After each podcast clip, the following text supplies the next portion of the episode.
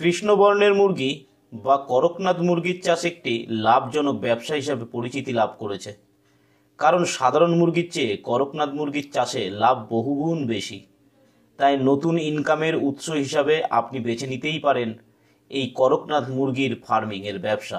এই মুরগির চাহিদা বাজারে প্রচুর, তাই সহজে লক্ষ লক্ষ টাকা এই ব্যবসা থেকে ইনকাম করা যায়। করকনাথ মুরগি সম্পর্কে আমরা জেনে নেব। করকনাথ মুরগি করকনাথ মুরগি ভারতীয় এক বিশেষ প্রজাতির মুরগি। এই মুরগি মধ্যপ্রদেশের ঝাজুয়া জেলার উপজাতি অঞ্চলের মুরগি। মধ্যপ্রদেশে এই মুরগিকে কালিমাসি নামে ডাকা হয়।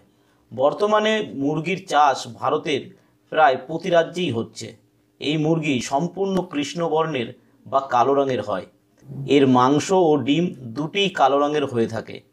কালো বর্ণের জন্য এই মুরগিকে সহজেই চেনা যায়। করকনাথ মুরগির গুণাবলী। এই মুরগির চাহিদা মূলত এর বহু গুণের জন্য। কারণ করকনাথ মুরগির মাংসে কোলেস্টেরল ও ফ্যাটের পরিমাণ নেই বললেই চলে। এই মুরগির মাংসের স্বাদ অতি সুস্বাদু।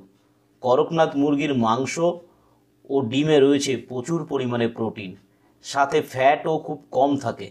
সুতরাং এটি হার্টের জন্য বা হার্টের রোগী এবং ডায়াবেটিস রোগীদের জন্য বিশেষ উপকারী।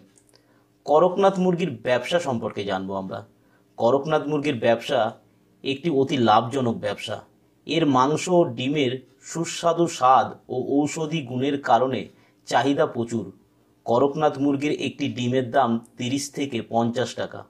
মাংসের দাম প্রতি কেজি সাতশো থেকে হাজার টাকা। করকনাথ মুরগির বাচ্চা বা চিকের দাম একশো থেকে দেড়শো টাকা।